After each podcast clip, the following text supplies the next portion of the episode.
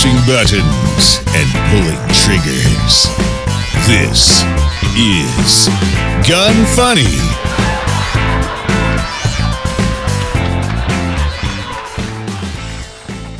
Welcome to Gun Funny episode 271. Today I'm going to chat with Kyle Lynch from Rifle Speed, discuss a ballot measure that just passed in Oregon, highlight the ARIC from Law Tactical, and talk about a man whose ship may have finally come in. I'm your host, Ava Flanell. Kyle, how are you doing today? I'm doing well. Thanks for having me. Of course. I just wanted to say that we were actually just talking about technical issues before we jumped on the show. And I have to say, like, it's been one thing after another with my house. So this morning, my reverse osmosis system decided to like the drain tube, it popped out wherever it should have been because it wasn't clipped in properly and it flooded my entire kitchen. So I'm uh, like, it's just been one thing after another, you know, and then you had technical issues, but hopefully we got all of the bad stuff out of the way and this show is going to be flawless, right? That's right. We'll have a good time regardless. exactly. Okay, so I'm going to talk about Smith and Wesson real quick.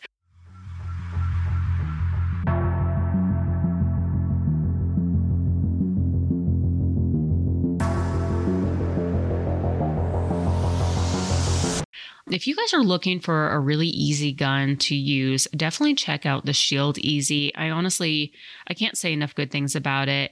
It's really easy to rack the slide. It's easy to load because it has the little tabs on the side like you would see typically in like 22 mags where it has that assist. So you don't need a speed loader. The recoil is, I mean, pretty great. They've done just such a good job of like the way that they engineered it, the ergonomics of it, really well balanced. It's available in 380, 9 millimeter, and even the new 30 Super Carry. Best of all, right now, they have a $50 rebate if you purchase one from November 1st until December 31st. So, if anything, it would even make like a really great Christmas gift for those who, you know, may not have found the perfect gun yet because they have a hard time racking the slide and all of that good stuff. So definitely check it out. You could head on over to smith-wesson.com for more info, but you could really go to any of your local dealers to buy one and then use that rebate to get that $50 back. Learn the things you never knew on deconstructing the industry.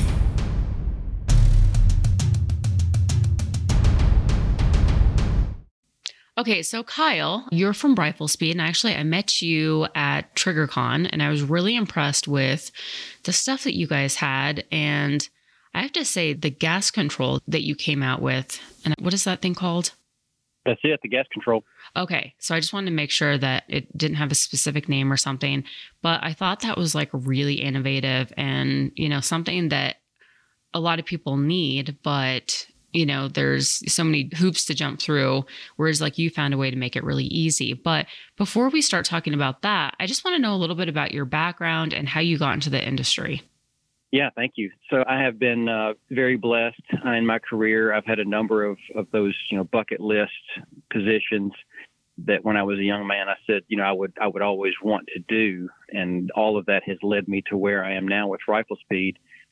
I was an Army Ranger, uh, Second Ranger Battalion. I was able to go to uh, Iraq and Afghanistan, and been a sheriff's deputy for a short time. Decided that that was not something I wanted to do as a career. Uh, even before that, you know, was a, a, volunteer fireman. So kind of dabbled my toe in, I guess, all of the uh, the things that young men want to do for adventure. I have worked uh, for several companies in the industry. In fact, since I left the Army uh, in 2005, that's all I've done, and I've been, you know, blessed to know m- many good people and learn a lot of good things uh, as I've worked in the gun industry, and have worked on military weapons programs, optics programs, uh, done a lot of work with ammunition as it relates to uh, the weapons uh, that I have been uh, part of developing. Lots of accessory products and other products that are in use with militaries, both the U.S. military and around the world. Uh, have had the opportunity to train civilians, military police here in the U.S. Uh, and internationally. see some pretty cool places, and all of that is really just born from the fact that I've always been a shooter. I've, I've loved firearms, and you know, I'm, I'm a Gen X nerd, and I, you know, I'd scream Wolverines uh, any chance I got if the chance came up, which hmm. it may yet. And uh, you know, I, I love what I do, and have just been tremendously blessed to be able to make a living in the gun industry for the last couple of decades, and with Rifle Speed and the success that we've had, and kind of what we have which you know I'm a, a very modest person. I, I, don't talk a lot. In fact, I joked we, we did Suppress Fest this last weekend down in Florida with the NFA Review Channel, and I joked with somebody there that you know I'll talk more in one day of a trade show than I will the entire rest of the year. But despite that, I will definitely brag on rifle speed and the gas controls because for years we just did not have what what I consider to be a military or, or duty grade gas system for the AR, which you know it, at this point at least in our our history is the ultimate military rifle. Nothing else that we've mm-hmm. had to survive this long. So. I'm a gun lover most of all, and have been blessed to be in the military and in the industry, and that's brought me where I am now. Mm-hmm. Very nice. Let's talk about rifle speed. When did you start rifle speed?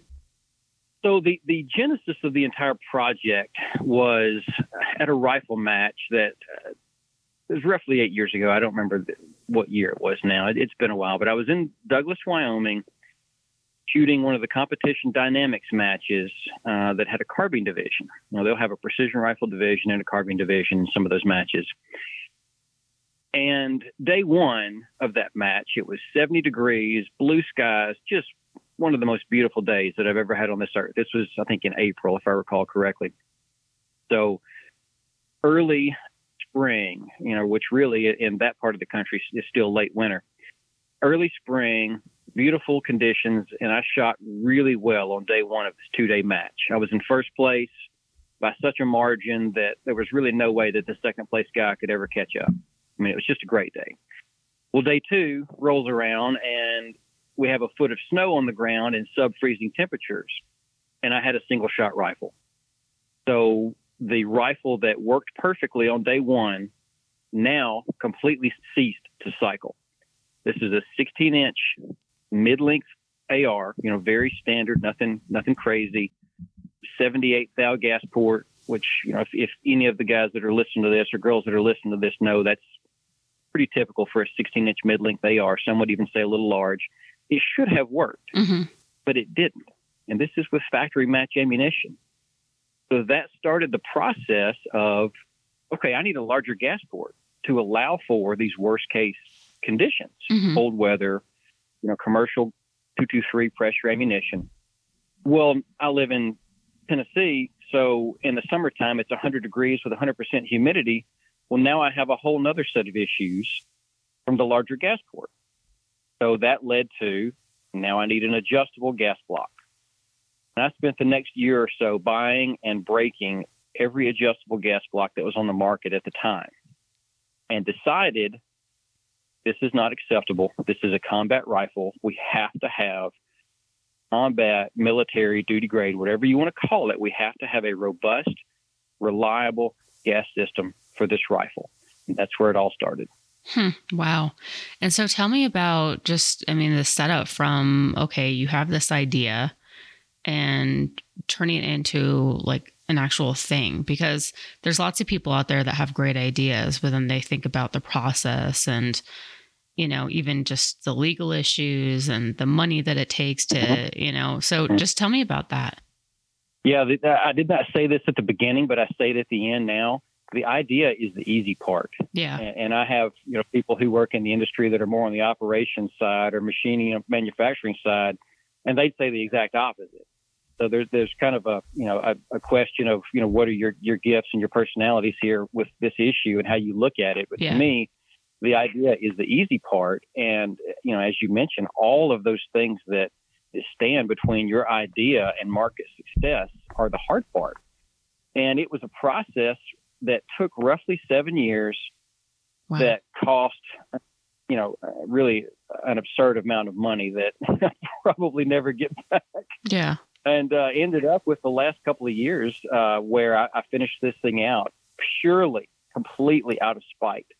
I would you know, simply not accept uh, failure and would never quit. And, you know, part of that goes back to, uh, you know, as cheesy as it might seem. Now, as a you know middle-aged guy, the idea of being a ranger and the Ranger Creed and you know never never surrender and all that sort of thing. Mm-hmm. But it was a long process. It took much longer than I expected. Even having worked in the development of military weapons and the development of accessories, you know, for the industry for quite a few years at that point, it always takes longer than you think. But in this case, you know, as you know, a, a very small business, we've got just a couple of us at that point, and you know, now we're still fairly small. This thing has only been on the market for about a year. You're always the last guy on the, the list when you're having a machine shop make you, you know, one or two parts for iterative development versus, you know, a half million dollar production contract. That's just understandable. And that's just something that you have to work with. And you, know, you work through it as you can over years of time. And uh, there would be cases where we would, uh, you know, make a change and iterate the product. And then we would begin the next round of testing on that product. And having waited months to get these parts in some cases, at the worst of it, 10 minutes after you fire the first shot, you already know that you've got to change it again and do it all over again. So yeah, that's that's definitely a process. The legal issues, you know, just the patents. We have several patents on this now. Uh, all of that's cost well in excess of ten thousand dollars just for uh, the first couple of patents, and we've got a couple more since then. Wow. And uh, you know the materials. Of course, all of this was coming to market right about the time that the whole COVID nonsense blew up. So, if you recall at the time, material costs were just going through the roof. Mm-hmm. We had tremendous increases in the cost of steel and supply chain issues. That's really when the uh, everything started to derail. So we would spend, you know, instead of buying enough material to to do what we needed to do in the next few months, we would, you know, spend tens of thousands of dollars to buy material for what we thought would be the next year. And very long, very difficult process. But I have been blessed to have a couple people involved with the project that have really made it possible. Some great friends in the industry, good friends at one of the, the well-known suppressor manufacturers that at the time had a little bit of a lull and had some engineering capacity. So they helped me with some things early on that, that really helped shape the development of the product and uh, have gotten it now to the point where after roughly a year of sales, it is uh, more successful than I would have ever imagined. And, you know, we're on a really good path uh, to this day. We've still not had any failures, you know, knock on wood. Nobody has come back to me and said, this thing just doesn't work. This thing is a piece of garbage. Mm-hmm. We've had a few customers with minor issues that we've been able to work through in every case. And, you know, it has been a, a tremendous success and it is heartening to me. In fact, just yesterday, I saw a video on YouTube that was posted in the last week where one of the YouTubers did a one year later review on the gas control. And of course, you know, the initial YouTube video is kind of the still in the honeymoon phase where you may get a new toy and uh, Mm-hmm. it's the coolest thing at that point. But to see the results a year later, where you know someone who shoots as part of their job is satisfied enough with the product to come back, and I didn't even know this was going to happen. You know, I, think it's kind of common perception that if you see a, a review on YouTube that you know somebody's paid the guy to make that, and that's not necessarily the case. Uh, I did not even know this year later video was coming out until I saw it on YouTube, you know, roughly a week after it had been posted. So to kind of close that loop, it has been a tremendously painful and difficult process, but it has resulted in something that has exceeded even my expectations. And I have extremely high standards for this sort of thing and has so far been very well received by everyone who's tried it. Nice. That's awesome. I'm going to take a quick break, talk about primary arms real quick.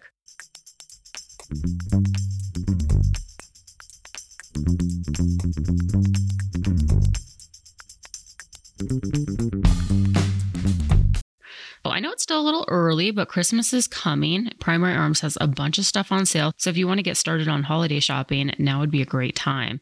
They have Anderson lowers and uppers for roughly $43, Magpul 27 round Glock mags, roughly $16, uh, $16 for Lancer translucent mags, lower parts kit for just $42. I mean, all kinds of parts that you would need you know, to put together an AR. They have the Aero Precision lowers for only $85, the handguards for roughly $104. I mean, all kinds of stuff, and you really can't beat the prices. Also, if you decide that you want to buy the GLX 1 to 6 by 24 FFP optic from Primary Arms, you'll also receive a free one piece scope mount when you use the code AVA, and that is AVA. All kinds of great stuff. Check them out. Head on over to primaryarms.com. I'm sure a lot of listeners are probably thinking, okay, it's, you know, about 13 minutes into the show, and what the hell is rifle speed? Can you just describe the product that you've been working on for the last seven years, what it is and what it does, and all that great stuff? Definitely. So, Rifle Speed manufactures high end accessories for the AR. That's kind of the short version of it. Our primary product is the Rifle Speed gas control. It's a tool free, completely modular adjustable gas system for the AR with numbered, repeatable settings, distinct detent clicks at each position. The system is completely modular and can work with any cartridge, any barrel length, any gas system length, and provides a range of adjustments for an AR, AR 15 or AR 10 style in any configuration. Whereas before, to adjust your gas, you would typically have to use a long Allen wrench, a little tiny Allen wrench. You had to carry that with you. There are no numbers, no settings. You had to wonder which position you were on or dial all the way to the bottom or to the top and count down. Now, you simply look at the control knob on your gas control and you can see I'm on position number two, I'm on position number seven, I'm on position number one, and you instantly know where you are. You can have a suppressed setting, you can have an unsuppressed setting. You can use these wide open or all the way closed because the system is completely modular. You can define what those things mean.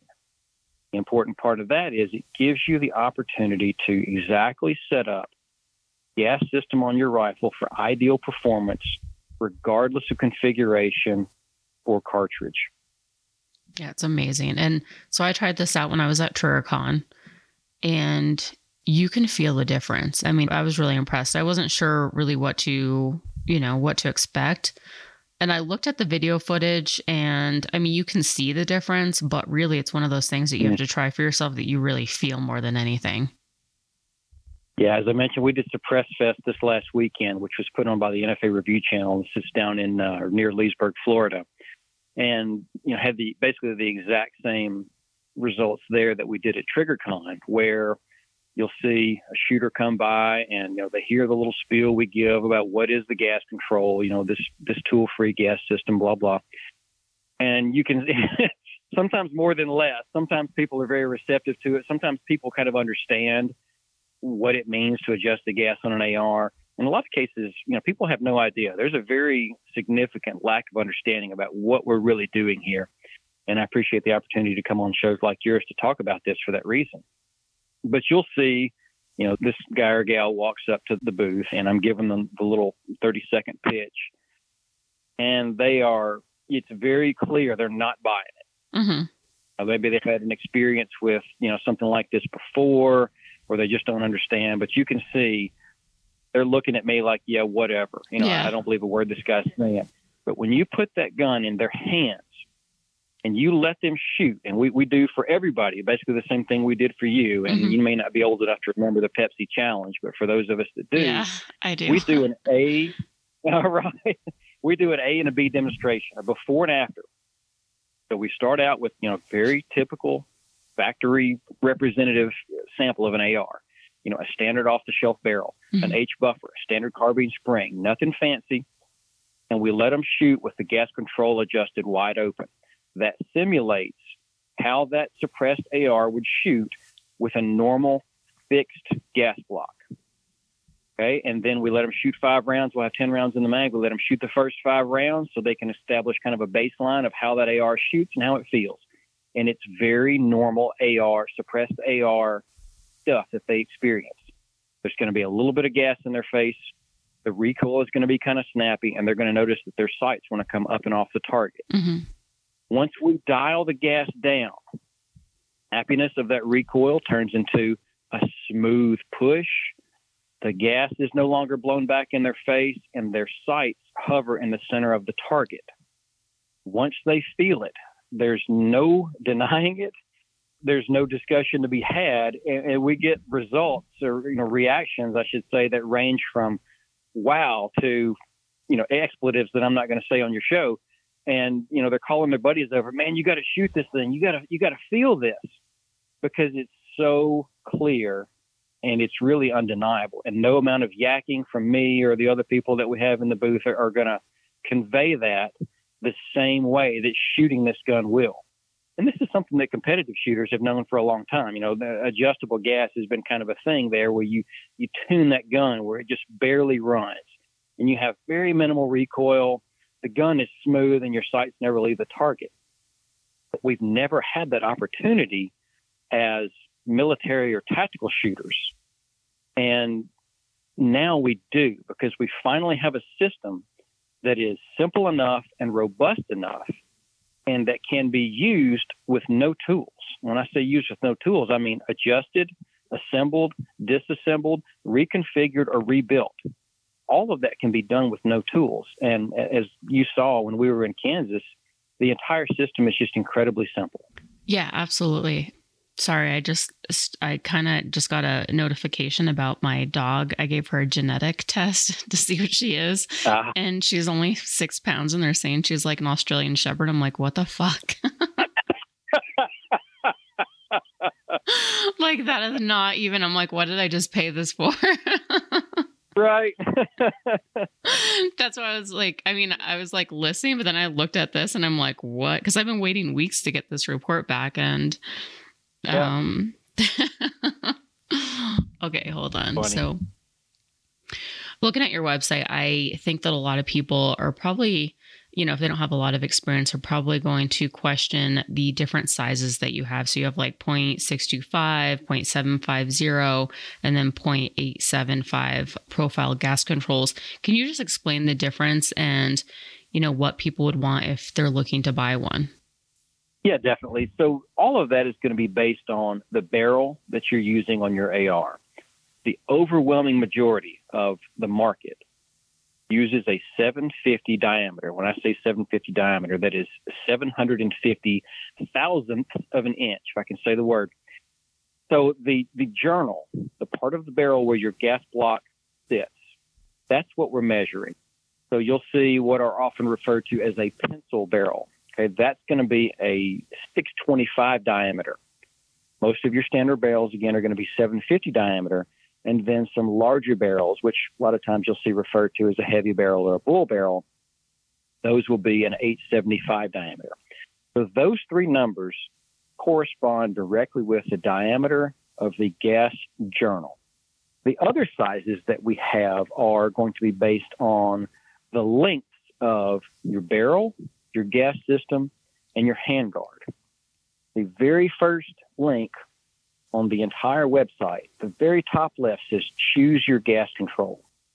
So, what we've done to make this process simple is set up an online calculator that lets you enter your barrel length, your gas system length, and your handguard length, and it will then display color coded results showing you which gas control is right for your carbine. Red for no, green for go. With this tool, you can also enter custom measurements. We have kind of a list of standard sizes that are on there that, that make it simple just to use a drop down. You can also enter a custom measurement. You know, there are some less common configurations where, you know, that, that might not fit into the standard uh, selections that we have. So you can enter your custom measurements there, and that's going to let you know which gas control works you do need roughly a half of an inch of exposed control knob ahead of your handguard to easily make adjustments. Now, what I mean there, if you look at the different links that we have, you'll see everything from a little short model to a, a very long and almost kind of silly looking model. Well, those allow you to use handguards of different lengths so that you can have anywhere from a half of an inch to about one and a half inches of the forward portion of the control knob where the numbers are engraved to grasp with your fingers and turn to make adjustments. So summarize all of that, the three diameters are based on the measurement of the diameter of your gas journal on your barrel. hmm The lengths are based on your barrel length, your gas system length, and your handguard length, all of which can be entered into the configurator, our online calculator, to give you color coded fitment results. Hmm. Interesting. That's a really nice breakdown of explaining everything. Because I think a lot of times I have guests on here, and even I've gotten to a point where I'm like, oh, everybody knows what that is, you know? Right. And then I have to remember that, yeah, no, when I first started, I had no idea. I remember building my first AR, and somebody said that I needed a gas tube. And I was like, okay, well, how do I know what to get? And, you know, I mean, just a lot of things that you don't think that you need for the AR when you're building one. You just think you need, like, you know, parts kit, the lower, the upper, the handguard, the barrel, trigger, stock. And you're like, all right, I'm all set. You know, I mean, even like the buffer and Right. tube and all that, you don't even think about. Right. And we've done a lot of work to try to make it simple. You know, this, it probably sounds a lot more complicated than it really is as I describe it, but we've got a lot of resources on the website. We've got the rifle blog section where we have several articles that go into very basic, you know, and all this is spelled out in layman's terms, the basic operation of the rifle. You know, you have pressure, mass, and time. All of that's explained. We've got the configurator that tries to make it simple because it's not easy Mhm. if you're brand new to this. And Yeah. honest, and really on this subject, even people who have a significant amount of experience as an end user with this rifle system, they don't really understand the importance of the gas system. I actually watched a YouTube video a couple of weeks ago. Guy had been to a training course and had some footage from the training course in the video that he posted on YouTube. And there's a what is clearly a very experienced military shooter who is giving a breakdown of the type of setup that they're using on the rifles for this course. And it was good information. You know, he talked about the barrel and the bipod and the stock and cheek weld and trigger and all of these things. And I'm going to paraphrase now, but he got to the gas system and he literally said, and this is a paraphrased version, he said, Yeah, the gas system, whatever, it is what it is, and moved on to the next thing. And I heard that and my jaw absolutely dropped because I, you know, I couldn't believe that somebody with this amount of experience hmm has such little understanding of just how important the gas system is on a gas operated rifle. And if you think about it in those terms, this is not a buffer operated rifle. It's not a spring operated rifle. We often hear, in fact, because there has been a lack of a real robust adjustable gas system for this rifle, you know, we hear about addressing the symptoms of an overgassed rifle, whether it's because of a suppressed, you know, being suppressed or the gas port itself or ammunition variants or any of those things. We hear about treating it through buffers and springs because there's not really been a real duty grade way to do it through the gas system. Now there is, and I will always say the right way to manage the gas in a gas operated rifle is to do it at the port rather than to treat the symptoms. So even though there is definitely a lack of understanding of, you know, new people or those who have just started with ARs, I guess we should say, there is definitely a, a lack of understanding by even experienced people who, who don't understand just how much of an improvement they can make to their shooting experience, to the way their rifle handles, and in very practical terms, how well can you spot your own impacts if you're Mm. shooting a longer range target, for example?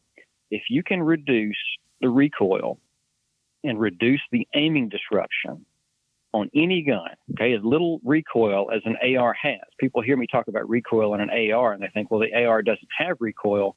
Those people don't understand how much less they can have, and they don't understand how much they can reduce the aiming disruption that results from the recoil of their gun hmm because they've never shot a gun with a really well set up gas control.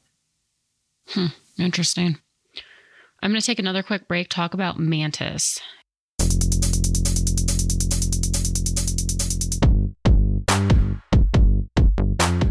If you haven't checked out the Laser Academy from Mantis, definitely recommend it. It's a great visible way to train with your firearm and improve your skills. The Laser Academy gives you everything that you need to practice with your smartphone app and improve your skills without the cost of ammo. The app gives you insights on what you're doing wrong, something that you can't get just by dry firing. The standard kit comes with a choice of calibers for the laser, a carrying case, two tripods, phone holders, and target stand holders for $150, or you can get the portable kit for just $99. Again, might make for a great Christmas gift.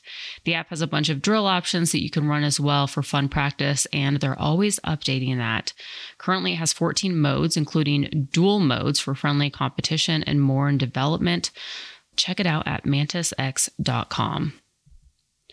I also noticed that you guys offer assembled uppers. So let's say somebody just doesn't want to be bothered with putting together their own gun or attaching that. You offer where the entire upper is assembled, and it seems like there's actually a lot of options for that. Yeah, we, we definitely have a lot of options, and that was all born from customer demand. Okay offered those was not something that certainly on the front end that we, we you know really said we're going to get into the the upper market. Mm-hmm. But we had so many customers that would say, "Hey, you know, I, I, love what you're doing with this gas control, but I don't have the tools, I don't have the time, or I don't yeah. have the know-how to do this myself. You know, I don't want to drive an hour to the the local gunsmith. You know, if he's in the next town or whatever, mm-hmm. and can I just buy one of these on an upper? Is anybody doing that? And you know, at the time, this is very early on there were no options for that. Now, fortunately, we have Rainier Arms who is coming on board and they're going to offer OEM solutions with uh, the gas control already installed. Uh, we have a couple of other companies we're working with to do the same. We have uh, factory rifles now, complete rifles that come with the gas control installed. Uh, Spikes Tactical is offering those.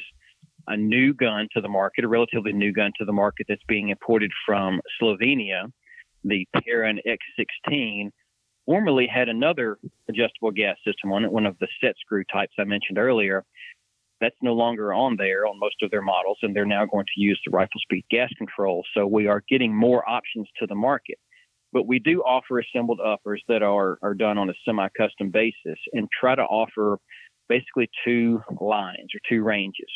One is kind of what I would consider the patrol rifle or the standard model rifle, where you're going to have standard forged upper, a nitride finished barrel uh, from one of several manufacturers, and a, a very nice, we don't use any low end parts, but a very nice handguard.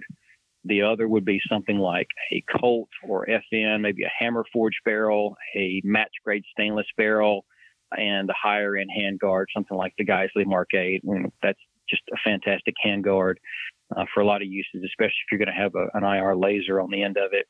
So we offer a couple of different lines where you've got kind of the let's call it a base model and then a higher end model to suit different needs and different budgets. Maybe some in the industry wouldn't like me saying this, but in my opinion, if you're going to put a red dot sight on an upper, then you really don't need an expensive barrel. You know, you're not going to benefit that much from spending, let's say, $300 on a barrel instead of $150 on a barrel. Those those standard finished nitride barrels are going to do basically anything you need them to do. If you've got a you know talking about a red dot or even an LPVO equipped upper, stepping into a nicer a build, a higher end build. You know, maybe you've got some magnification on an optic. Uh, you know, we can offer anything from uh, Colt to White Oak to even we've done quite a few uppers with a proof research carbon fiber barrel. Okay, on a, on a much higher end, nicer build. Uh, we can do any of that. Everything that comes out is test fired. We put those through a, a pretty strenuous process where we shoot them suppressed, unsuppressed. We do quite a bit of work with the gas control and the plunger selection to make sure that the gas control is perfectly tuned for that upper.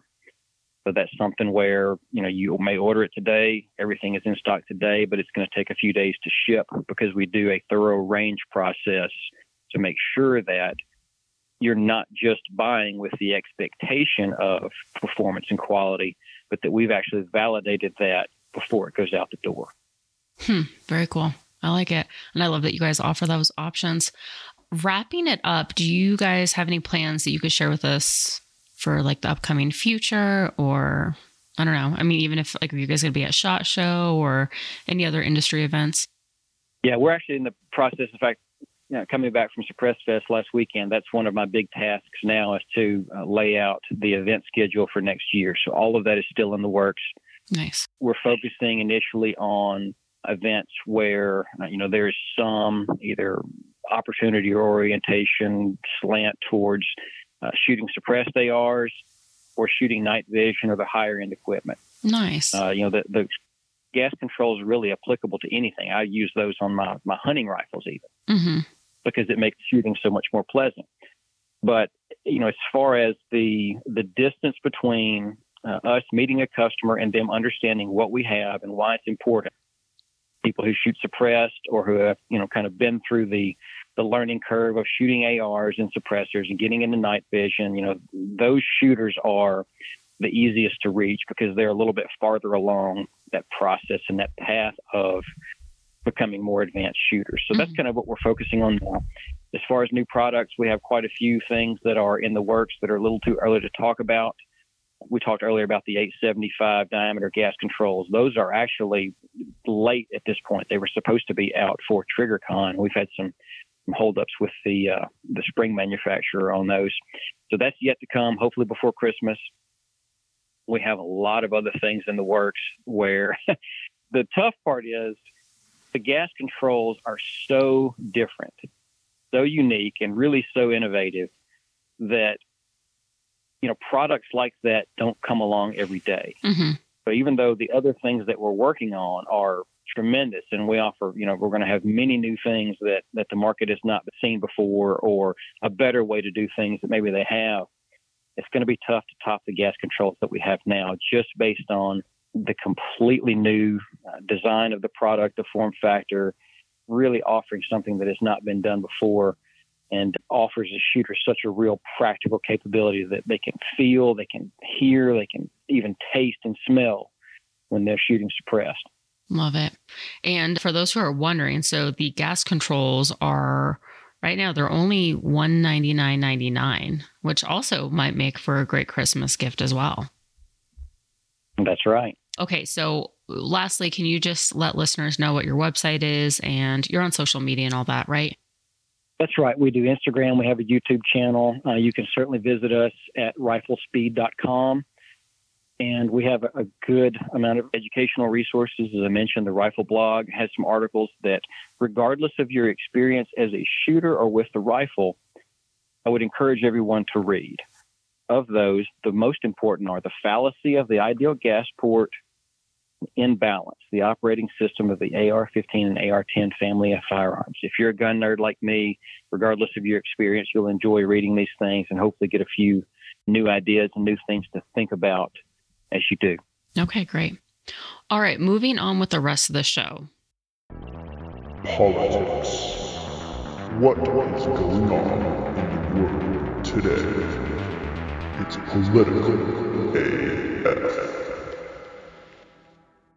Today in politics. So, ballot measure 114 in Oregon has passed. Oregon's population center, which is Portland, is very liberal and generally dictates the outcome of the elections for the rest of the state, which is largely conservative, which, I mean, that seems to happen a lot, unfortunately. Of the state's 36 counties, only six counties around Portland and Eugene voted for the measure. Even so, the measure passed on a narrow 50.9% to 49.1% margin. The measure will impose a ban on large capacity magazines and establish a permit to purchase system that includes mandatory mandatory training, a waiting period, extensive background investigations, and a database of all prospective gun owners. Mags over 10 rounds or that are readily modified to hold over 10 rounds will be banned, and there's very little option for grandfathering. The measure is set to be officially certified on December 15th, which will start a clock on a 30 day window before the new measure officially takes effect. There's obviously not enough time to draft all the policies for implementing the policies in the state. The training requirements aren't defined for the mandatory course. Many sheriffs from the conservative parts of the state have already said that they won't enforce the ban, and there's speculation now as to whether the measure will even actually be enforced. The Second Amendment Foundation is already launching a challenge to the measure on behalf of multiple defendants in the state. They're currently preparing a filing to ask a judge for temporary restraining order and preliminary injunction to prevent the measure from taking effect until a judge can weigh whether it meets constitutional muster. It's quite clear the measure won't pass constitutional scrutiny if the precepts of the Bruen decision are applied and they've been directed. However, Oregon judges are very liberal, so the outcome is definitely in question. It's very likely the case will have to end up in front of the Supreme Court in order to decide it, or at least a precedent setting case like the California mag ban case. But this is interesting, and I kind of wonder how it is going to play out because I live in Colorado. Uh, there is a 15 round mag capacity limit, and this took effect, I think, in it was July 1st of 2013. But I will say that there was a lot of sheriffs that said that they're not going to enforce it. To this day, you can literally walk into, I mean, I'd say 90% of the gun stores and buy a 30 round magazine or anything that exceeds 15 rounds. You know, I mean, there's a lot of guns that, you know, handguns that are being sold that exceed 15 rounds. And before that, I would say like the first year or two, people were just selling them as parts kits, which I guess this measure would probably prevent that. But it would be kind of, I mean, it's going to be interesting to see how this plays out because even though a lot of these laws are going into effect, I think a lot of people are putting their foot down and just saying, no, this is absolutely ridiculous. And as a result, it's not enforced, but legally, we'll see how it plays out. But definitely a sad day for Oregon. Yeah, I've got family in Oregon, and they're dealing with this right now. And you know, number one, all gun laws are infringements. Infringement. Uh, period. Yeah, there, there's no exception.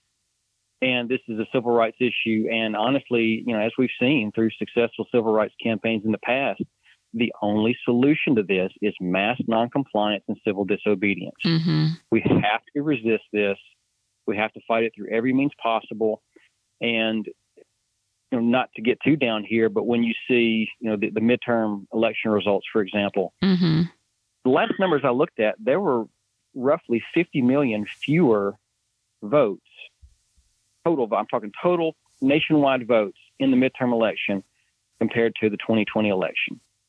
Now, think how different everything could be if, because you know, some portion of that 50 million votes that did not happen were, let's say, our side, even though I, I hesitate to call Republican victories our side at this point, the way they act sometimes. Yeah. But nonetheless, good candidates did not get votes that they should have that could have made a difference. Mm-hmm. And the, like my family in Oregon, they're stuck there. But at some point, you know, they're they're just to the the point where they have to throw up their hands and say, well, there's, you know, nothing I can do about it because I vote, I try, I put the word out, you know, I talk to people, but we can't give up. We can never stop fighting. And even if the best case scenario is that we conduct a holding action to delay the inevitable, we owe future generations that fight and we have to do it. Yeah. No, I completely agree. And I mean, it sounds extreme, but it's, I mean, at this point, if we don't put our foot down, just think of all the other states that I mean, how much you know laws have changed, and it's definitely not working in our favor. And like you said, any sort of gun law is definitely an infringement. I couldn't agree more. Yeah. And you know, we, we can also point to some good victories. Uh, you know, which th- this is heartening that that we've had the the Bruen case and mm-hmm. um, EPA versus West Virginia in the last couple of years. But just like the Democrats continue to push their racist policies of segregation and Jim Crow during the civil rights era when desegregation was happening for the schools and you know all of those issues were really being brought to a head well, they continued to double down on their racist policies then just like they are doing now mm-hmm. on their anti-gun policy yeah it's a really so good point can't give up the fight we have to keep pushing and it's you know i've been on some of the gun boards here in the last few days and it's a little disheartening to see so many people that throw up their hands and say, I quit. I know. You never, never quit. You never stop fighting. Mm-hmm. I mean, that's the same thing as like even in Colorado, there's a lot of people that are fed up with the politics in Colorado and they're like, I'm moving. And I had sure. this conversation with Clint Smith a while ago, but I'm like, the minute that you move, you're basically part of the problem. Like, why are we giving these people our state? Like, I'm going to stay here and I'm going to continue to fight. I'm not just like, oh, well, you know, things aren't going the way I want it and I'm going to leave. Like, that's just not yeah. the attitude to have. And I, I couldn't agree more. Yeah, there's there's certainly a point where maybe you can say that you know my resources are better spent elsewhere, my efforts are better spent elsewhere, mm-hmm. but I mm-hmm. don't think you know most of us are in that situation. And even those people who are behind the enemy lines, there's a fight to be had there too. Look at what happened in the midterms with the New York and California congressional races. Mm-hmm. The majority yeah. exists because of the actions of conservatives in blue states. Yeah. Behind enemy lines, still fighting. Yeah, I agree. Well said. All right, Franklin Armory. I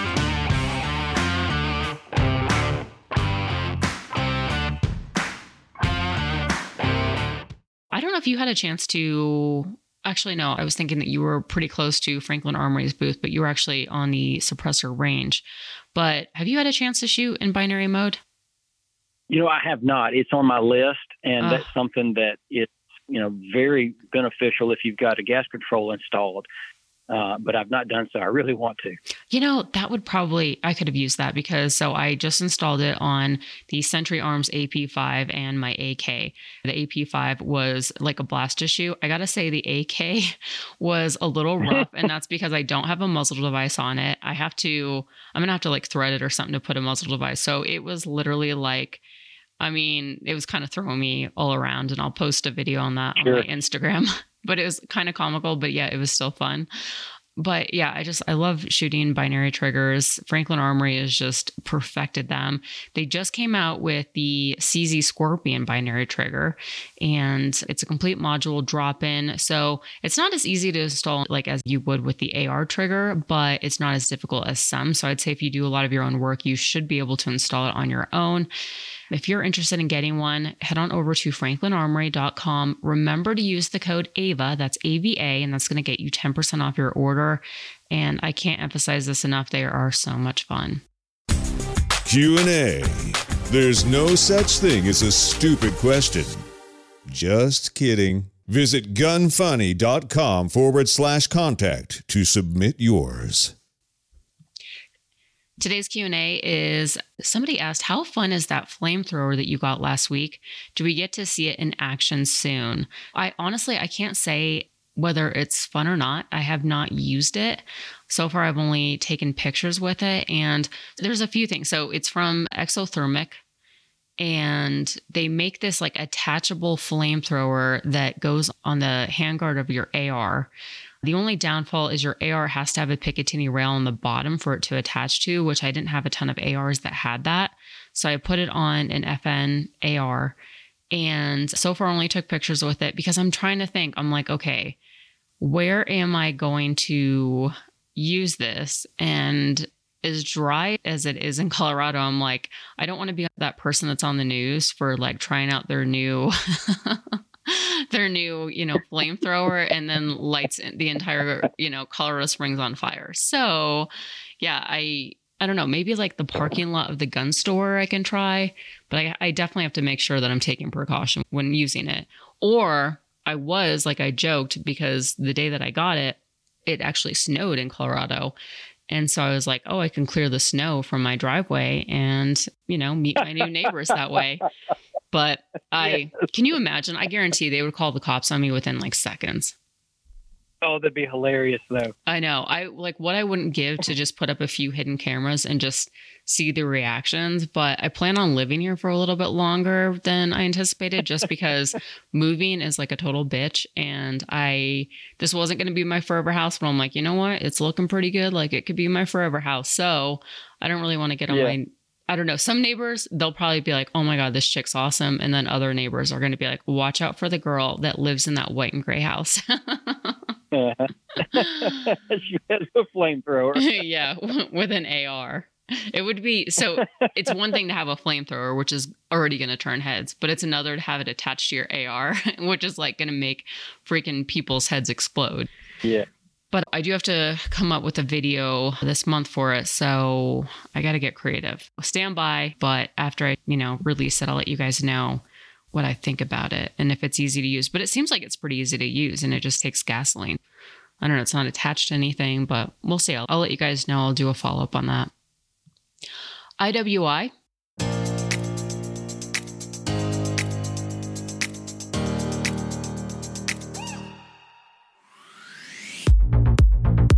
IWI's new Masada Slim. It looks a lot like the full size Masada, but it's a lot smaller and thinner. If anything, you know, I'd say that it's very similar to the P365.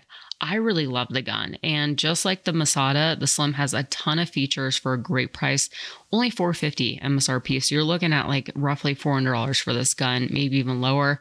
I did actually recently talk to somebody from IWI. They are importing a lot more guns daily. So you should see them in a lot more gun stores or if nothing else do like a, a search for them online because they are out there.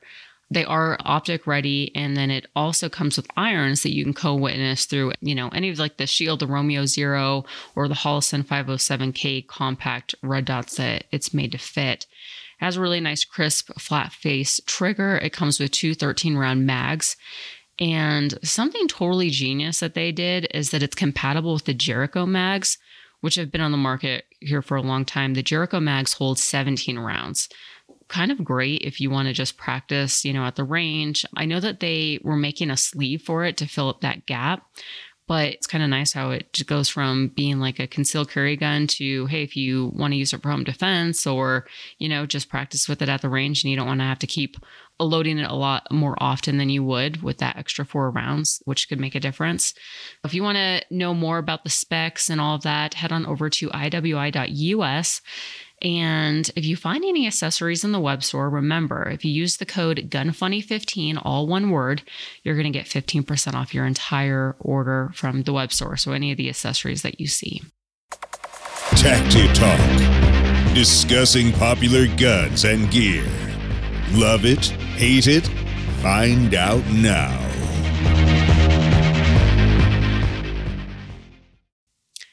Today in Tacti Talk, Law Tactical introduces the ARIC, and hopefully that's. I have to think that it is called ARIC because it can't be like the Eric, but who knows? so hopefully I'm saying that right. But Law Tactical, they're really well known for like their popular side folding mechanism for the AR-15. But the only drawback was that you had to deploy the stock in order to fire your rifle. They just came out with another product for the ARs that changes this and is even kind of a bigger game changer. It's called the AR Internal Carrier. It's a heavily modified bolt carrier group that includes two recoil springs on guide rods that allow a shortened bolt carrier to cycle internally. And I actually recently saw this maybe it was like Brownells. They put out an email and I was like, huh, that's an interesting bolt carrier group. Didn't really think too much of it. Like I meant to click on it, but I've been busy. But now I'm like, oh, okay, that's what they were displaying. In other words, add the ARIC to your AR with a law tactical folder, and now you could fire repeatedly folded because the entire recoil system is now captured with the BCG, the bolt carrier group. It replaces your standard BCG recoil spring and buffer and drops right in without any tools to work with the law tactical folder. But I'm thinking, does this work with other things as well that normally, like uh, Stern Defense, how they have a bunch mm-hmm. of stuff, but you know, it has to be the whatever gun, you know, the buffer system has to be different. Or on some products, it can't have a buffer tube. So I'm like, does this change? You know, is this kind of a game changer for other products, not just the law tactical folder? Which I don't know. I got yeah, that's look. the exact same thing I thought. Mm-hmm. Yeah. Like, so I'm like, okay, that's cool. The, the law tactical folder is cool and everything. But I'm like, this could be like an even bigger game changer for the guns that you could only put that folder. Like, there was, I forget, there was a few companies that made stock folders. But again, you couldn't put it on an AR because it had a buffer tube and you spring and all that. Tube. Yeah. Mm-hmm.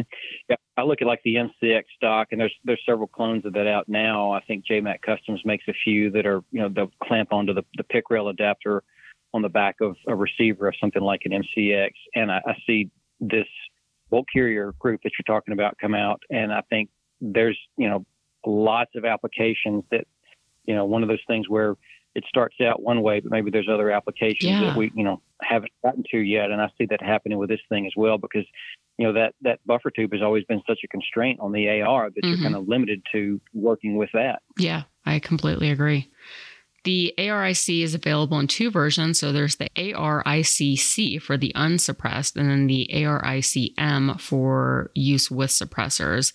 And they have a version select guide on their site with more details depending on the caliber. And if you want to use a suppressor, MSRP is $389.99 and like I said, it seems to be available. Like they just launched, I think, within this week. So definitely, you know, check it out. And I'm curious to see people who do reviews on this, and like you said, to see if it's applicable to other applications. Right. Caldwell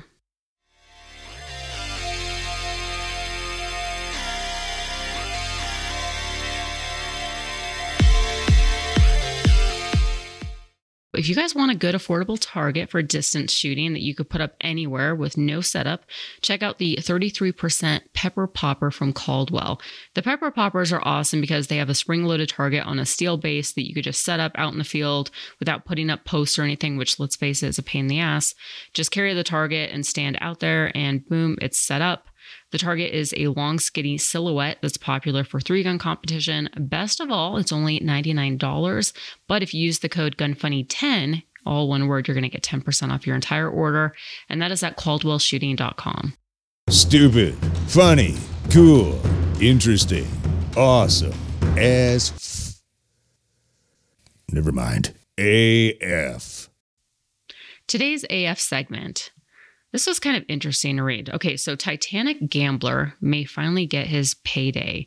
George Brereton, hopefully I'm saying that last name right, was most likely on the Titanic for nefarious purposes. The card shark and gambler had targeted the wealthy first class passengers on the ship. He survived the sinking on April 14th, 1912, by finding his way onto a lifeboat, even though they were for women and children first, and very few men found places on the lifeboats. Brereton hung onto a copy of the first class passenger list that he had in his pocket during the sinking. That passenger list is going up for auction this week and it's expected to fetch around $95,000. It's not just the passenger list, it has his written remarks and notations about who on the list were millionaires. In other words, his target list of people to cheat at the card table. The list is extremely rare, only a few are known to have survived, and this one is obviously unique with his notes about his remarks. They also contain information on wireless telegraph rates, how to hire steamer chairs, and more everyday necessities, which I'm like, what the hell is a steamer chair? I know what a steamer is and I know what a chair is, but put them together, that's interesting. Uh, Never heard of it. Yeah, I know. Brereton's name appeared on the list as George Brayton, which is either an alias or a misspelling. Unfortunately, George isn't really going to see his, you know, payday because he died in 1942, but it looks like his ship may have finally come in at the auction uh, 110 years later, which is just so interesting. I don't know. It's crazy to think that a list would go for $95,000. Oh, yeah. Yeah. History buffs, you know, and it's such a fascinating thing, too, to think just imagine the trail from from printing press to this auction where that has been and, and the history it's been involved with. Yeah. And then i wonder who does the money go to? Like i wonder who has right. the list in their possession right now. And if it's a relative that you know just so happened to go through you know some old stuff and found it or if it's been passed down i mean who knows? Like maybe his clothes were donated to a goodwill and then goodwill found the list in a pocket. Mm-hmm. it's always interesting to see how this stuff goes from hand to hand it is. And if you put it in a modern context, you have to think, okay, if I had been the, you know, air quotes here, conspiracy theorist saying that this unsinkable ship was going to sink, would I be canceled back then like yeah. we're canceled today for going against the narrative? I know. Yeah, no kidding. All right, iTunes review. So, one, I'd like to say thank you so much, guys, for writing in a review. It's great to know that you guys are listening and that I'm not just sitting here talking to myself or just, you know, talking with my guests, which that would still be okay because I, you know, thoroughly enjoy my guests and for myself, if nothing else, learning about, you know, different companies and stuff. But today's reviews so Drew Gen 86 titled Great Podcast, five stars, found out about Ava through another YouTube channel she was a guest on and decided to check her podcast. Most guests I've never heard of, but thoroughly enjoy the conversations, especially because in this industry, most people are behind the scenes. So it's great to hear from them too. Five stars all around. Cheers. And second is DD or Duncan SKSNSJ J A J S B. Titled Always Interesting, five stars, great guest, interesting conversation, and became one of my favorites. Kyle, out of the first and the second review, I want you to pick one to win a prize pack. Well, with a, a username like uh, the that second one, uh, you got to go with that guy because I have Right. no idea what it says. I know. I think he was just like, oh, I got to create a username. Ugh. And so he just typed in a bunch of quick little letters and was like, screw Right. it. All right, cool. Created a profile. And now I can leave this review. All right. So He's stuck with it DDUK. forever now. Yeah. So whatever that name is, contact me. Head on over to gunfunny.com, click on the contact us form and send me a good mailing address to send that prize pack out to. And that's also where you can find links to all the social media, YouTube, iTunes, iHeartRadio, all that good stuff. Also, I would definitely encourage you guys to become a patron, especially if you like the show. We're about to do our Secret Santa, which is always fun. We've, I don't know how many years now, maybe it's been five years that we've been doing it. And we link patrons up with each other. It's obviously a Secret Santa. But then you have to post a video on the Patreon page on Facebook of you opening it. And it's just always been a lot of laughs and I don't know, it's just a good time you know, another reason to become a Patreon, but you can do so by either going to patreon.com or going to gunfunny.com and clicking on the support the show link. There's also a link in the show notes as well. And Blown Deadline, of course, is giving away a 300 gift certificate to a lucky patron each month to do an awesome Cerakote job. Also, wanted to thank the $25 Patreons who are Corbin Bonafide, Iraq veteran 8888, Sake Holsters, Justin Paulson, Jason Anderson, Daniel Treadwell, Keith Callamore, Daniel Lee, Nick Theodosian, Tristan Smith, and Melissa Ridings. And of course, King of the Patreon is still Jon Snow. Kyle, thank you so much for your time and telling us, you know, what RifleSpeed is all about and how the company, you know, became and really just how you guys solved a pressure point that, you know, everyone needed, but nobody knew how to solve. So thank you for all your hard work in developing that. Can you just remind listeners once again where they can find you on the website, social media, everything else? Yes, come see us at riflespeed.com. Check us out on Instagram and watch our videos on YouTube. All right, great. All right, guys. Well, I will see you next week. I hope everyone has a great week. And Kyle, thanks again. Thank you.